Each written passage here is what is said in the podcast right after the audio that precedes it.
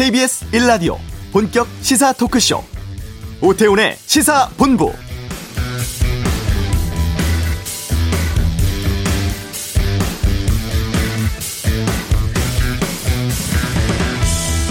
네, 오후 2시에 열기로 했던 국회 본회의 연기됐습니다. 가장 큰 관심사였던 언론중재법 개정안의 처리 때문이었는데요. 오늘 새벽 차수 변경하면서 법사위에서 민주당 단독으로 법안 통과됐습니다만 여기에 대한 갈등이 최고조에 달했고 국민의힘 김기현 원내대표가 법안 처리 연기 요청을 했습니다. 이를 박병석 국회의장이 절차적 문제가 있다면서 본회의 일정 재검토를 요청했다고 하죠. 어, 오전에 회동을 양당 원내대표가 갖고 향후 계획에 대해서 논의하고 있다고 하는데 국회법은 위원회 심사 마친 후에 하루가 지나지 않으면 교섭단체 간의 협의가 없을 경우에는 본회의 상정하지 못한다고 규정하고 있습니다. 이번 임시국회 회기가 31일까지인데 이르면 이번 주에 본회의 날짜가 다시 잡히지 않을까 싶습니다. 오태훈의 시사본부 잠시 후 이슈에서 국민의힘 정미경 최고위원 연결해서 국회 상황에 대한 입장 또 당내 상황 듣도록 하겠습니다. 그냥 갈 수 없잖아 부스터샷 팬데믹 종식에 걸림돌이 될까 이 주제로 좀 살펴보고요. 2부 아는 경찰 성범죄 피해 여중생 유서 공개 또 후배에게 활시위 당긴 여중생 학교 폭력 문제 등 주요 대해 살펴보겠습니다. 이번 본회의의 처리 예정인 법이 상당히 많습니다. 주요 법안 내용 뉴스 소다에서 정리해드리겠습니다. 오태훈의 시사본부 지금 시작합니다. 네. 본회의 일정 연기됐습니다. 그리고 권익위가 불법 거래 의혹이 있다면서 판단을 한 국민의힘 12명 가운데 이 부동산 불법 거래 의혹 제기된 의원들에 대한 징계 또 소명 절차 당내에서 진행되고 있다고 하는데 국민의힘 입장 좀 들어보겠습니다. 정미경 최고위원 연결되어 있습니다. 안녕하십니까? 네, 안녕하세요. 네. 먼저 국회 상황부터 좀 여쭤보겠습니다. 지금 네. 어떤 상황인 거예요? 그 언론중재법 말씀하시는 것이죠? 예. 오늘 그 본회의 아마 그냥 강행 처리하려고 하다가 지금 아까 말씀하신 대로요. 네. 어, 법사위에서 이제 통과하고 하루 지나야 되니까 네. 아마 절차상 문제가 있다고 보고 음. 그 국회의장이 아마 연기를 한 것 같지만 결과적으로는 또 본회의 날짜 잡아가지고 통과시키려고 하겠죠. 왜냐하면 숫자가 워낙 많으니까요, 민주당이. 예, 예, 예. 예. 어, 아무래도 여러 법안 가운데 이 언론중재법에 대해서 국민의힘은 가장 거세게 반발하고 있는 모양새입니다. 정 최고위원께서 보시기에는 이 언론중재법의 가장 큰 문제점은 뭐라고 판단하고 계세요? 그 제가 볼 때는 국민의힘만 반대하는 게 아니고요. 정의당도 반대하고 그다음에 그 모든 언론 인들은 거의 대부분 반대를 한다고 지금 보고 있거든요. 네. 그 국민들께서는 아직 이걸 이제 확실하게 자, 어, 인식 아직 인지를 잘 못하실 수가 있는데요. 네. 핵심이 뭐냐면 이겁니다. 그 사법 피해자를 구제한다는 의미에서 사법 피해자 보호라는 측면에서 검찰 개혁을 한다고 문재인 정권이 처음에 나왔었어요. 네. 그러니까 검찰 개혁한다니까 아 개혁하나 보다 이렇게 생각을 했는데 나중에 알고 보니까 결국 검찰 장악을 해서 음. 그 자기네들 편 도와줘야 되겠다 보호하겠다라는 의미라는 걸 알게 된 거죠. 누구를 통해서 알게 됐냐면 조국 사태를 겪고 우리가 알게 됐습니다. 그것처럼 지금 또 언론 언론의 피해자, 뭐 가짜 뉴스의 피해자라든지 이런 피해자를 보호한다는 걸 빌미로 해서 네. 또이 언론 중재법 그러니까 말하자면 그 징벌적 손해배상 그걸 집어넣는 이 법을 통과시키려고 하고 있거든요. 네. 그러면 결과적으로 지금은 모르지만 나중에 이제 알게 될 거예요. 뭐냐 이거는 결국은 언론 장악하기 위한 수단이다. 음. 근데 저는 이렇게 봐요. 이제부터는 제 생각인데요. 네. 그 언론 장악을 넘어서서 이건 언론을 파괴하겠다는 거고 언론의 자유를 불태워버리겠다는 의도인 것 같아요. 왜냐하면 이 징벌적 손해배상 청구를 할 수 있는 사람, 네. 할수 없는 사람으로 만들어 놔버렸어요. 어. 법이. 예. 할수 없는 사람. 이렇게 해놓고도 이 법에 어, 그 피해를 자기가 호소할 수 없는 사람, 아예 소재기를 못하는 사람이 누구냐면 고위공직자하고 대기업 임원이에요. 예. 예, 감정적으로 이거를 놨지만 이것도 나중에 문제가 될 거라고 봐요. 그러면 이 법으로 인해서 특별히 특혜를 받는 층이 생기게 됩니다. 네. 그게 누군가 봤더니 전직 고위 공직자예요. 음. 전직 고위 공직자는 이 법을 통해서 특혜를 받게 되는 거나 마찬가지인 거죠. 소재기를 예. 할 수가 있어요. 음. 그러면 이 법의 시행을 언제부터 할 거냐? 더불어민주당은 내년 대선이 끝나고 그 이후에 이거를 시행을 하겠다는 거예요. 그럼 보세요. 전직 고위 공직자 중에 대표적인 분이 누구냐면 문재인 대통령이죠. 왜냐하면 그 대선 이후에는 전직 대통령이 되시니까요. 그러면 결국 뭐냐? 문재인 대통령을 보호하기 위해서 이 엄청난 이 악법을 지금 만들어서 이렇게 사회의 모든 반대를 무릅쓰고 더불어민주당이 하려고 하고 있구나. 라고 제가 지금 의심을 하고 있습니다. 예, 정미경 최고위원 개인적인 생각이신 거잖아요. 그렇죠. 이건 제 개인적인 생각입니다. 음. 왜냐하면 윤미향 의원이요. 윤미향 보호법을 지금 한다는 거잖아요. 셀프 보호법을. 그러면은 지금 뭐냐면 180석을 가지고 더불어민주당은 그 자기 개인적인 아니면 더불어민주당을 위한 민주당 국회의원, 민주당 인사들을 위한 네네. 그런 법안들을 그냥 금나와라 뚝딱, 금나와라 뚝딱 이런 식으로 법을 만들어내고 있어요. 예, 민주당 인사... 이렇게 황당한 일은 있, 있었던 적이 없었어요 과거에도. 예, 예, 알겠습니다. 민주당 인사들을 위한 법안이다 이렇게 주장하고 계시는데 근데 여론은 솔직히 좀 다릅니다. 이제 지금 한국사회여론연구소가 TBS 의뢰로 지난 20일부터 이틀간 전국 18세 이상 성인 남녀 1,007명을 대상으로 이제 이 언론 중재법 관련해서 입장을 물었는데요. 응답자의 54.1%는 찬성한다. 37.5%는 반대한다. 이런 조사 결과 나왔거든요. 국민 여론은 찬성한다는 의견이 높은데 이건 왜 그렇다고 보세요? 처음에 검찰 개혁한다고 그랬을 때요. 국민 여론은 70%가 넘은 여론조사도 있었어요. 예. 검찰 개혁한다 그러면 국민들은 아 검찰 개혁해야지 이렇게 해요. 이거는 지금 가짜 어, 가짜 뉴스로 인한 피해자를 구제해주겠다 그런 법이다라고 생각을 하면 우리 국민들께서는 아 그 좋은 법이네 이렇게 생각하실 수 있는 거예요. 네. 근데 나중에 깨닫게 된다니까요. 그 내용 하나 하나를 지금 잘 모르시기 때문에 음. 왜냐하면 검찰 개혁이 가짜라는 걸 갑자기 조국을 수호하자고 막 데모를 하면서 조국 사태 때 조국을 수호하자 그러면서 검찰 개혁을 해야 된다 그랬거든요. 그때 깨닫게 된 거예요. 음. 아, 이 더불어민주당하고 문재인 정권에서 검찰 개혁을 한다는 건 결국은 조국을 수호하겠다는 거였구나. 자기네 편을 수호하겠다는 거구나. 이렇게 깨닫게 된 거예요. 그리고 지금도 마찬가지입니다. 이게 이제 나중에 이제 가면 이것처럼 아 이게 어떻게 보면 문재인 대통령을 보호해주는 법이었구나 이렇게 알게 된다니까요. 근데 그때는 너무 늦었다는 거죠 제 얘기는. 음, 음. 그리고 그런 걸 떠나서요. 네. 오죽하면 진중권 교수가 이건 러시아 수준의 그 사회 수준의 버금가는 그런 일을 하고 있다라고 지금 꼭 집어서 얘기를 했거든요. 음. 이거는 진짜 대한민국 헌법이 보호하고 있는 언론의 자유를 불태워버리는 법이라니까요. 네, 네, 어떻게 네. 이런 악법을 저분들 어, 제가 볼 때는 어떻게 하늘이 두렵지 않은지 이런 법을 할 수 있는지 정말 이해가 안 가요. 알겠습니다. 지금 오늘은 본회의 연기돼서 오늘 처리는 이제 안 되게 됐습니다만 민주당이 이제 다시 일정 잡고 이걸 개정안 처리하겠다는 방침 정하게 되면 그때는 국민의힘은 그렇게 지금 말씀하신 것처럼 이게 상당한 악법이라고 주장하고 계시는데 어떻게 이걸 막으실 계획이세요? 이건 막을 수가 없죠. 어. 떻게 막을 수 있겠습니까? 왜냐하면 이게 지금 숫자로 180석인데요. 네. 그분들 민주당만 가지고도 이 법을 그냥 통과시켜 버리잖아요. 마음만 먹으면 지금 현재 대한민국의 민주당은 못할 게 하나도 없는 거예요. 네. 그러면 결국 뭐냐면 문재인 대통령 손에 이게 가서 사인하는 건데 거기서 문재인 대통령이 이거를 반대할 수 있겠습니까? 음. 원래 상식적으로라면 반대하셔야죠. 음. 왜냐? 이런 악법에다가 어떻게 쌓아 서명하실 수가 있겠습니까?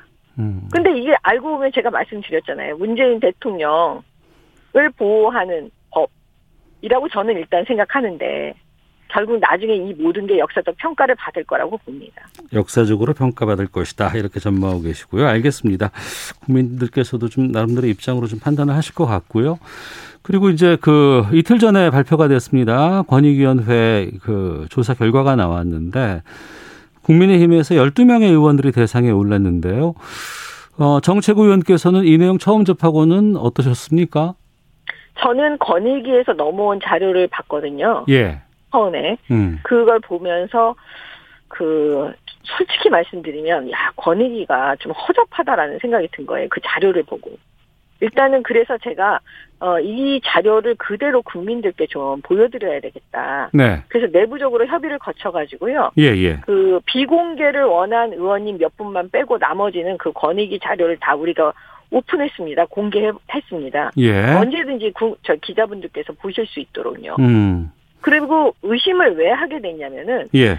그 보면은요. 12명이라는 그 숫자를 보면 민주당하고 숫자를 그냥 의도적으로 맞추기 위해서 거기다 끼워놓은 분도 계시구나라는 생각을 했던 거예요. 아, 민주당 숫자가 12였으니까 거기에 예. 맞춰서 국민의힘도 예. 임의적으로 12를 맞췄다라고 생각하고 계시네요.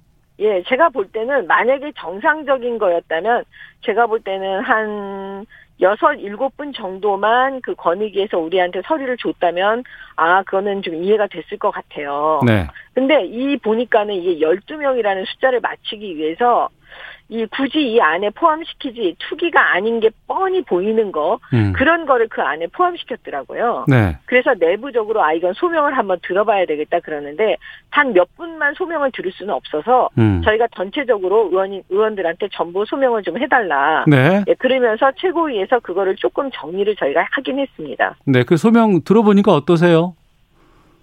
소명을 듣고 이제 그 최고위원들이 이제 오랜 시간 동안 네. 거기서 일부는 아 이거는 그 굳이 뭐 탈당 권유 제명까지는 가지 않아도 되겠다 하는 거 어느 정도 소명이 된 거는 네. 어, 한 여섯 분은 지금 좀 놔두고요. 나머지 이제 우리 여섯 분에 대해서만 음. 탈당 권유 제명하기로 했었죠. 근데 이준석 대표는 사실은 국민들께 전체적으로 그냥 응? 다 이거는 그냥 보여드리고 예. 전체적으로 우리가 탈당 권유를 해서 음. 사실 그냥 그 소명이 다 됐거나 어 하면 그때 다시 들어오는 걸로 하자. 또 이렇게 또 제안도 하기도 하긴 했습니다. 네. 그런데 그럼에도 불구하고 그 전체 다가 아닌 다섯 명에게 탈당 권유하고 비례대표 한 명에 대해서는 제명하기로 결정했잖아요. 네. 이거는 그러면 최고위원회 결정인 겁니까? 판단 때문에? 이제 그 왜냐하면 이준석 대표는요. 네. 당 대표가 그 사실은 지난번에 그 민주당 민주당보다 더이 강한 조치를 취하겠다라고 그렇죠, 말씀이 그렇죠. 있었잖아요. 네, 본인이 그렇게 얘기를 했었기 때문에 네. 그거에 대해서 이제 그 이준석 대표는 당연히 그렇게 얘기를 할 수밖에 없는 상황이었어요. 네. 그런데 최고위 이제 회의에서 많은 의원들이 여러 가지 음. 자료를 보고 서로 이제 이준석 당 대표한테 설득도 하고 그러니까 이제 그 과정 속에서 합의가 돼서 그 안이 만들어진 겁니다. 네. 다섯 명에게 탈당을 권유한다고 했는데 이 민주당 같은 경우에도 탈당을 권유해도 본인이 거부하고 탈당계를 내지 않으면은 계속 이 유지가 되는 상황이 있거든요. 이 국민의힘은 어떻습니까? 국민의힘 의원들은 오늘 윤희숙 의원이 네. 의원직 사퇴까지 지금 들고 나왔잖아요. 예, 예. 사실은 그 뭐 전부는 아니지만 그 자진 탈당 의사가 있으신 의원님들이 계세요. 네. 그리고 만약에 이제 그렇지 않은 경우에는 저희는 윤리위를 이제 구성을 해서요. 음. 윤리위에 이제 그 넘겨가지고 그 절차를 밟을 생각입니다. 네. 그 말씀하신 것처럼 윤희숙 의원은 이제 의원직 사퇴까지 지금 건 상황이잖아요. 예, 예. 또 그 자리에 보니까 그 이준석 대표와 허은하 대변인이 갔더라고요. 예. 그건 이제 말리는 차원입니까? 어떻습니까? 말리는 차원입니다. 그 왜 그러냐면 네. 그 윤희숙 의원은 이제 본인이 그 소명을 했는데 네. 그 소명 얘기를 다 들으니까 사실 윤희숙 의원은 어 그 친정 아버지인데 네. 사실 내용을 전혀 모르는 상황이었더라고요. 음. 예, 그래서 이제 그 부분에 대해서 그럼 유니스 의원은 여기에 개입이 안 돼 있는 걸로 저희가 이제 소명을 받아들여서 했는데 네. 그 본인이 워낙 유명하신 분이잖아요. 저는 임차인입니다라는. 네. 그리고 대선 네, 후보. 지금 출마 상황이고요. 예, 그리고 대선 후보 출마 상황이고 이러니까 네. 그 저도 지금 그 기자회견 내용을 보니까 음. 그 얘기를 하셨더라고요. 가슴에 와 닿는 얘기는 그냥 국민들께서는 늘 정치인들이 저런 저렇지 뭐 기대할 게 없다 라고 생각하시기 때문에 자기 자신이라도 네. 좀더 높은 도덕성을 가지고 있어야 되지 않을까. 음. 어 그래서 저는 사퇴한다 이렇게 말씀.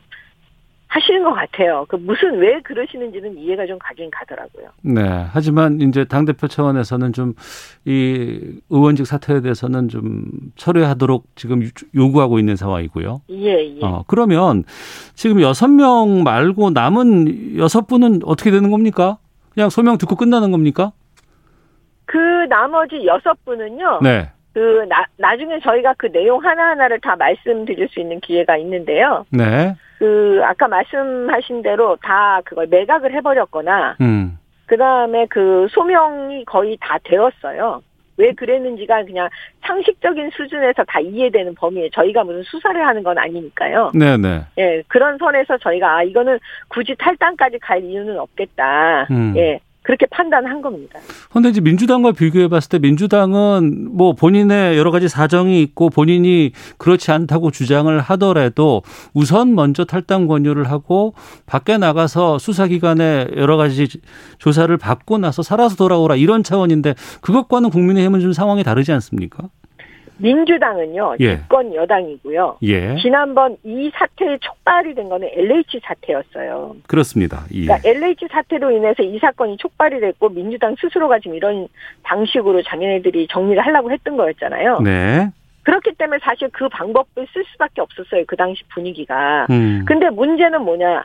이게 용두사미가 돼버렸죠. 음. 그렇게 마치 쇼하는 것처럼 처음에는 그렇게 했는데 나중엔 흐지부지 돼버렸어요. 두 명만 탈당하고 나머지는 그냥 네. 그냥 흐지부지 이 상태거든요. 음. 그리고 나서 이제 그러면 너네도 해라 이렇게 된 거예요. 국민의힘 야당도 해라. 예. 야당도 지금 해갖고 이렇게 과정이 돼 있잖아요. 예. 아까 제가 말씀드린 대로 그 권익위 자료가 너무 허접해서 우리는 다 공개하기로 했는데 아직까지 민주당은 그걸 공개를 안 하고 있어요. 그 자료를. 아, 아 알겠습니다. 그러면 예. 저희 같은 경우에 좀 궁금하거나 어, 어떤 상황인가라고 알아보려고 할- 한다 그러면은 그 국민의힘 홈페이지라든가 이런 곳에 가 보면 그 내용들이 다 결과가 나와 있습니까? 홈페이지에 올릴 수도 있습니다. 아닙니다. 저희는 전화를 해서 그 어. 자료를 달라고 하면 네. 자료 드립니다. 음, 알겠습니다. 자, 그리고 이제 예, 지금 대선 경선 상황인데 네. 그 이번에 그 가족들 부동산 여러 가지 조사 결과에 대해서 보면서 홍준표 후보가 대권 주자들도 이게 다 해야 된다 이런 검증 이제 이야기를 주장하고 있는데 이건 어떻게 좀 필요하다고 보세요?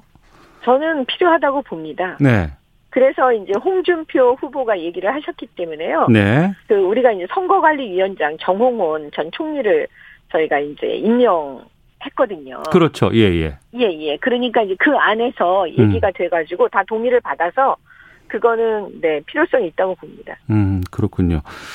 지난주까지 국민의힘 뭐 아직까지 다 끝났는지는 모르겠습니다만 뭐 내홍이라든가 갈등 같은 것들이 뭐 당 대표와 후보 간에 후보와 후보 간에 상당히 좀 꽤 있었는데 어떻게 잘 정리는 되고 있는 상황인가요? 아, 저도 되게 힘든 상황이었는데요. 예. 많은 우리 그 정권 교체를 바라시는 국민들 또 우리 당원들께서 많이 지치셨을 거예요. 네. 그런 여러 가지 그런 불미스러운 그런 내용 때문에. 음. 근데 지금은 이제 다 봉합됐고요. 네. 예, 이제 또 앞으로 전진할 겁니다. 걱정 음. 안 하셔도 됩니다. 최고위원회의 분위기는 좀 많이 바뀌었습니까? 어, 네, 많이 바뀌었습니다. 어떻게 바뀌었어요? 그동안 대표가 말도 좀 잘 안 한다고 하고 좀 설전도 오고 좀 오갔던 상황들이 꽤 있었는데. 네, 이제 이준석 대표도 사실 예. 당 대표는 처음 해보는 거잖아요. 음. 그리고 30대의 당 대표는 정말 역사적으로 또 처음이고요. 네. 그러니까 이제 본인도 많이 이번에 깨달았고요. 음. 예, 이제 또 새로운 방식으로 또 아 이렇게 나가야 되는 거 사과도 했습니다. 음. 예. 그래서 이준석 당 대표의 그 진심을 보고 또 최고위원들도 또 함께 협력해서 나가자. 네네. 또 이렇게 또 결의를 다졌고요. 어. 예, 앞으로 잘 될 겁니다. 예. 경선 뭐 룰이라든가 이런 것들이 결정이 됐습니다만 캠프 간의 이견들이 좀 꽤 있는데 이런 부분들은 선관위에서 모든 걸 다 지금 조정하게 되나요? 우 선관위원장한테 전권을 드렸습니다. 네. 예, 그래서 이제 사실은 그 부분이 그 최고위까지 올라오지 않고 음. 되도록이면 선관위원장 이그 하는 그 선거관리위원회에서 네. 모든 캠프의 의견을 조율하고 또 공정한 기준을 만들어 달라. 네, 이렇게 말씀드리고 제발 그렇게 해줬으면 좋겠습니다. 네. 오늘 비전 발표회가 예정돼 있지 않았습니까? 예, 예, 맞습니다. 25일. 아, 예, 오늘 진행됩니까? 예, 오늘 진행됩니다. 아, 그렇군요. 그럼 여기에 지금 윤희숙 의원은 사퇴를 했기 때문에 오늘 참여를 안 할 것 같고 그러면 10여 분 정도가 이번 비전 발표에 참여를 하게 되나요? 아니 그 지금 아마 동의하시는 분 제가 알기로는 거의 대부분이 참여하시는 걸로 알고 있는데요. 아 그렇군요. 예. 예. 알겠습니다. 그러면 이 경선 준비위가 활동 아, 담당하고 있는 것은 이 비전 발표회까지고 그 이후부터의 모든 선거 일정이라든가 이런 것들은 20, 그렇죠. 선관위로 이제 넘어가게 되는 거죠. 네, 26일 날, 음. 그러니까 내일이죠. 네. 26일 날 선거관리위원회가 구성되면서 네. 출범하면서 이제 글로 모든 게 다 그곳으로 갑니다. 음, 알겠습니다. 또 그 이후의 상황은 또 어, 뭔가 좀 나오는 대로 좀 여쭤보도록 하겠습니다. 오늘 말씀 여기까지 듣겠습니다. 네, 고맙습니다. 예, 고맙습니다. 국민의힘의 정미경 최고위원과 함께했습니다. 자, 이 시각 교통 상황 살펴보고 들어오겠습니다. 교통정보센터의 임초희 리포터입니다. 네, 이 시각 고속도로 교통정보입니다. 현재 서해안 고속도로 목포 방향으로 팔곡 분기점에서 용담터널까지 정체고요. 선운산 부근 2차로에서는 사고가 났습니다. 조심해서 지나시고요. 경부고속도로 부산 방면은 잠원나들목 3, 4차로에서 사고 처리 중이라 한남대교부터 더 운행이 답답해졌습니다. 수도권 제순환고속도로 판교에서 일산 쪽은 소래터널 부근에서 송내 쪽으로 밀리고요. 소래터널에서 난 사고는 안전지대로 옮겨져서 처리 중입니다. 구리에서 판교 쪽은 남양주부터 상일 부근 막히고요. 일산에서 판교 쪽은 계양부터 송내까지 7km 구간 밀립니다. 영동고속도로 강릉 쪽은 군포에서 부곡, 다시 용인부터 양지터널 부근 막히고요. 좀 더 지나 호버풍기점 조금 지난 지점 4차로에서 화물차 단독 사고가 발생했습니다. 빗길이니까 조심해서 지나셔야겠고요. 서울 양양고속도로 양양 쪽은 작업 중인 화도 부근에서 2km 구간 정체가 심합니다. KBS 교통정보센터에서 임초연 였습니다.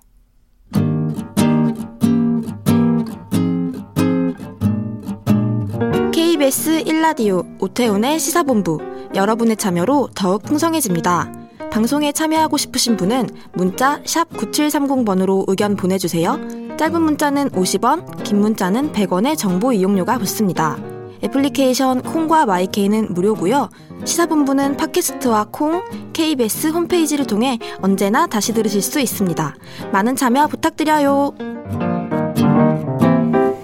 네, 그냥 지나칠 수 없는 이슈를 다뤄보는 시간입니다. 그냥 갈 수 없잖아. 미국 보건당국이 9월부터 전 국민 대상으로 코로나19 백신 추가 접종, 그러니까 그 부스터샷 시작한다고 발표를 했습니다.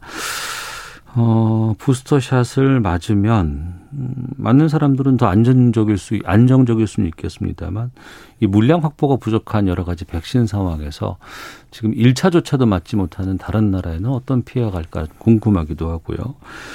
오늘 그냥 갈 수 없잖아요서 부스터샷 팬데믹 종식에 걸림돌이 될까 이 주제로 이정구 시사평론가 함께하겠습니다. 어서 오십시오. 네, 안녕하십니까? 예. 먼저 그 외신 보니까 네네. 미국 FDA 네. 여기서 화이자 백신을 승인했다라는 뉴스가 나오더라고요. 네네네. 그래서 이걸 의무적으로 맞힐 수 있는 것들이 가능해졌다 이런 보도가 나오고 네네. 있거든요. 네.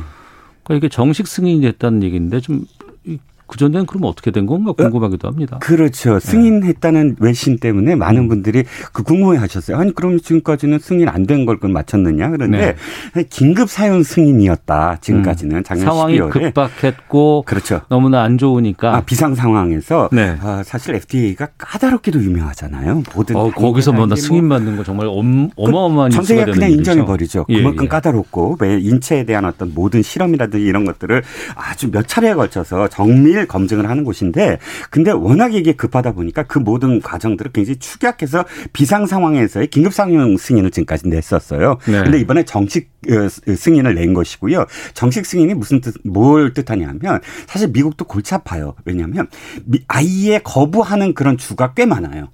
그 주 단위에서요? 주 단위로 달라요. 어. 주지사가 안 맞아도 돼 이런 주 많아요. 오클라호마 주라든지 뭐 몇 개 주는 지난번에 제가 여기 왔을 때 미국이 이 저기에 따라 당에 따라서 당색에 따라서 트럼프 지지자들 이런 세에 따라서 좀 달라진다면서요? 뭐, 뭐, 구분이 된다 하는데 트럼프도 어저께인가 그 어느 주에 가서 트럼 백신 맞으세요 했다가 야유를 받고 받는 음. 그런 상황이 또 이루어졌었는데 아무튼 그런데 이번 정식 승인이 뭘 뜻하냐면 의무화의 그런 어떤 과정을 겪고 이제부터 할 수가 있다. 즉 예를 들어서 어 뉴욕시 같은 경우 이 발표가 나자마자 모든 공립학교 교사 직원에게 백신 접종을 의무화한다고 발표를 했어요. 네. 그러니까 이제 정식 승인을 받았으니까 안 맞은 사람들한테는 정확하게 페널티가 가는 거죠. 불이익을 줄 수 있다. 그래서 민간 항공사인 유나이티드 항공사 같은 경우도 9월 27일까지 만약에 안 맞으면 해고 조치를 음. 하겠다. 뭐 이런 것에 대한 법적 근거라고 할 수가 있어요. 네.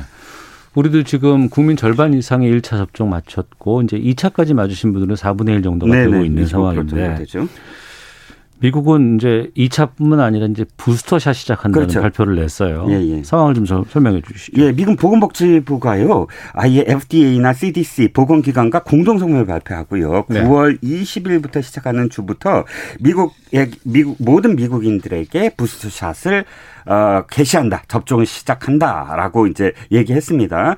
즉 2차 접종을 하고 약 한 6개월에서 8개월이 지나면 효과가 좀 떨어진다라는 평이거든요. 그래서 이 먼저 제일 먼저 받은 그러니까 이, 이 접종을 시작한에서 어, 접종을 끝내는 사람들부터 그러니까 의료진이라든지 교사라든지 또는 뭐 요양원 거, 거주자라는 이런 사람들부터 먼저 마치겠다라고 발표를 했습니다. 네.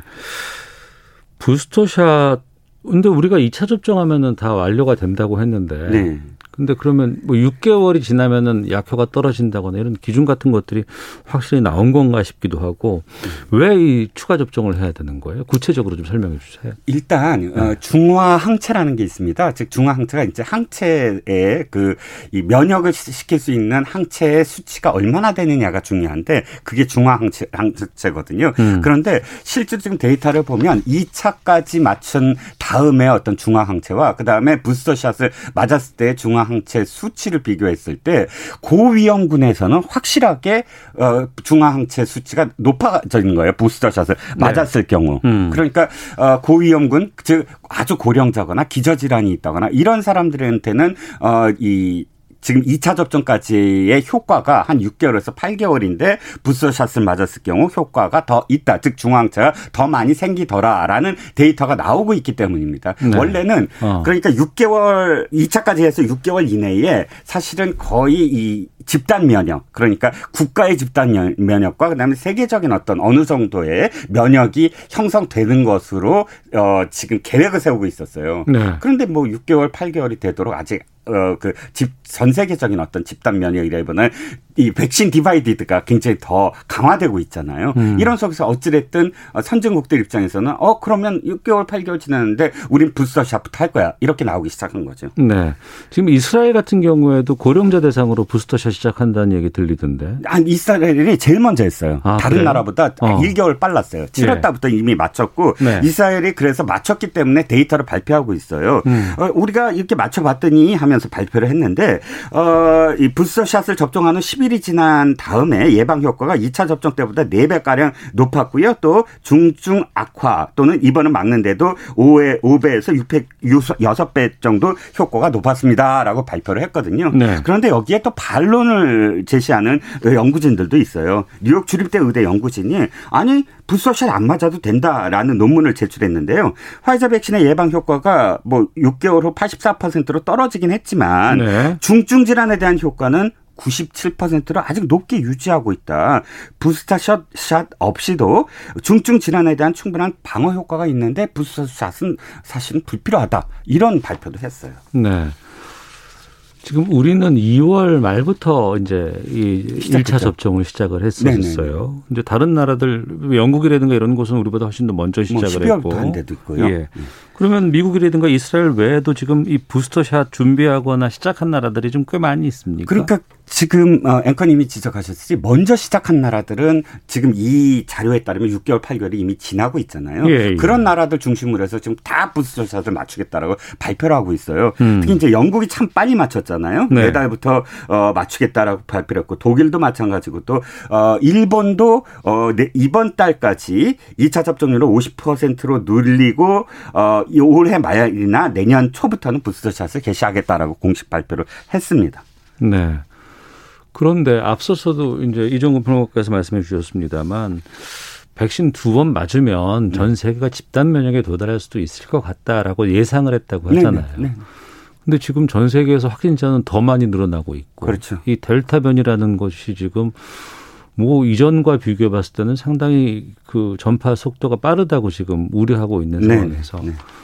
다 같이 전 세계인들이 다 맞아야지 이게 집단 면역이 달성이 되지. 그렇죠. 돈 있는 나라라든가 아니면 힘 있는 나라들만 우린 부스터샷까지 맞을래라고 한다 그러면 다른 개도국이라든가 이런 곳에서 1차 접종도 안 하는 사람들이 많은데 그런 나라는 어떻게 되나요? 이게? 예, 그렇습니다. 그래서 WHO가 지금 강력하게 사실 비난을 하고 있거든요. 미국의 발표에 대해서 발표 음. 이후에 WHO 관계자들은 이렇게 표현을 했어요. 아니 구명조끼도 없는 사람들이 익사하는데 익사 하도록 그냥 버려두고 이미 구명조끼를 가진 사람들에게 지금 추가로 나눠주는 꼴이다. 어. 부스터샷이 예, 예. 이렇게 표현을 했어요. 이제 이 WHO는 이런 입장이에요. 아니 부스터샷에 쓰일 물량을 어, 백신 접종을 받지 못한 사람 몫으로 전환하면 더 위험한 변이의 발생을 막는데 더 도움이 될 게 아니냐. 그러니까 델타 변이가 발생한 것도 인도에서 확진자 어마어마하게 나왔을 그렇죠. 때 그때 이게 지금 변이가 된 거 아니겠습니까? 예, 예. 그러면 예. 지금 자기들 잘 사는 나라들만 좋은 거 맞고 계속 이러고 있으면 안 좋은 상황에서 더 다 또 다른 변이가 나면 어떡하려고 그러는지. 그렇죠. 현재 그냥 수치로만 얘기할 때 지금 아예 어그 인구 전 인구에서 우리가 지금 거의 한 25% 2차는 그리고 1차는 50%잖아요. 근데 네. 1차도 2%도 안 되는 국가가 수두룩해요. 음. 아프리카 같은 경우를 중심으로 해서. 그런데 네. 그런 국가들과의 비교를 했을 때 아까 얘기했처럼 구명조끼 뭐 그건 상당히 저 이 그 마 그러니까 좀 와닿는 그런 비유인 것 같고요. 네. 어, WHO가 팬데믹 종식에 필요하다고 추산하는 백신 물량 약 110억 회분의 채 1%도 못 미치는 물량이 지금 개도국에 공급됐다라고 음. 지금 수치상으로는 밝히고 있어요. 그러니까 사실상 이, 이 사실 전 세계가 똑같이 사실은 그 이 백신에 대한 어느 정도의 균형을 맞출 때 이게 종식이 되는 거 아니겠습니까? 그렇죠. 그때부터 또 대처할 수 있는 여력도 생기는 네, 것이고요. 그래서 그 WHO가 지금 강력하게 비난하고 있는 거죠. 네. 이 부스터샷 미국이 발표하니까 뭐 주가들이 그 백신 회사 주가들이 엄청나게 뛰었다면서요? 네 그렇습니다. 뭐 저 화이자 그러니까 모더나 화이자 모두 다 급등했다가 모더나는 좀 주춤하고 있는데 어쨌든 화이자는 뭐 계속 상한가고요. 어, 미국에서 역시 마찬가지고 어 월스트리트 저널이 이렇게 분석을 했. 있더라고요. 어, 더 많은 백신이 필요하다는 것은 결국 추가 수익으로 이어지는 것이다. 그래서 어, 코로나19 백신 판매가 급감하지 않을 것이다. 복, 어, 이건 무슨 뜻이냐면 사실 코로나19 코로나 백신이 수익 성이 없다라는 것이거든요. 왜냐하면 백신이 딱 했을 때 팬데믹 하면 그걸 더 이 만들어서 공급하면 공급할 이유가 없어지는 거잖아요. 전 세계 인류들이 다 맞고 나면 이제 백신은 무용지물이 되는 거니까. 네, 그래서 어. 사실 어이 미국의 어떤 어 박사여 잘랄베그 의사가 미 MBC 방송 기고문에서 이건 사실 화이자의 어떤 그 이 계략이다. 뭐 이렇게까지 좀 표현을 했어요. 나오기도 하고. 예, 예, 예. 아니 그러니까 부스터샷은 노인이나 면역이 약한 사람 외에는 효과가 분명치 않은데 지금까지 접종된 백신이 이미 면역 체계를 구축해서 코로나19를 물리치고 어, 사망하는 목표를 잘 달성하고 있는데 자꾸 어 지금 화이자가 이 맞춰 네. 부스터샷이 필요하다라고 지금 자꾸 주장을 하고 있어요. 실제로 발표하고. 음. 그래서 이게 백신 접종자에게는 부스터샷이 반가운 소식이겠지만 제약사의 주머니는 더 두둑해질 수밖에 없는 게 아니냐라고 음. 조금 음모론 같은 그런 뭐어이 시각으로 이걸 바라보고 있어요. 네, 가보지 않은 길을 가다 보니까 여러 가지 얘기들이 좀 나오곤 있는데. 음. 그럼에도 불구하고 또 정부 입장에서는 자국 국민들에 대해서 여러 가지 보호라든가 이런 아, 그렇죠. 정책들을 해야 되는데 예, 예. 우리나라 같은 경우에 지금 부스터샷에 대한 정부 입장 것들이 나왔습니다. 예, 계속 사실 지금 고민 중이다라고 발표하다가 네. 어저께 이제 유영민 비서실장이 국회 운영위에서 이제 의견을 발, 어, 얘기했습니다. 백신 물량과 관련해서 내년에 신규로 총 9천만 회분의 백신을 구매하겠다라고 밝히고 어이 방역 당국에서 관계자가 네. 곧바로 어, 백그라운드 브리핑 브리핑을 통해서 4분기부터 부스터샷을 시작하게 될 것이다. 이렇게 지금 어, 발표를 했습니다. 음, 4분기라고 하면 우리가 이제 앞서 말씀드렸던 것처럼 2월부터 백신 접종을 시작을 했으니까 그때 맞았던 분들이 그렇죠. 서서히 4분기 때부터 부스터샷 맞을 가능성도 있겠군요. 네네. 어. 문제는 그런데요. 예. 지금 어 아까도 말씀드렸지만 고위험군에 대해서는 부스터샷이 필요할 거예요. 네. 하지만 음. 일반인들에게 꼭 필요하다. 완전히 이건 꼭 필요하다라고는 전문가들이 얘기하지 않거든요. 전 세계가 그런 물량은 그래도 어 저 이타적인 어떤 그 상황에서 네. 어 이 개도국에 좀 어 양보를 해야 되지 않느냐라는 음. 생각입니다. 우리는 국민 이제 집단 면역 달성하기로 했던 그 2차 접 접종까지 이제 완료하는 예. 것들 그 목표대로 좀 가보는 게 좋을 것 같습니다. 네 이종근 평론가 함께했습니다. 고맙습니다. 네, 감사합니다. 예, 잠시 후 2부 아는 경찰 그리고 뉴스 소다 준비되어 있습니다. 2부로 가겠습니다.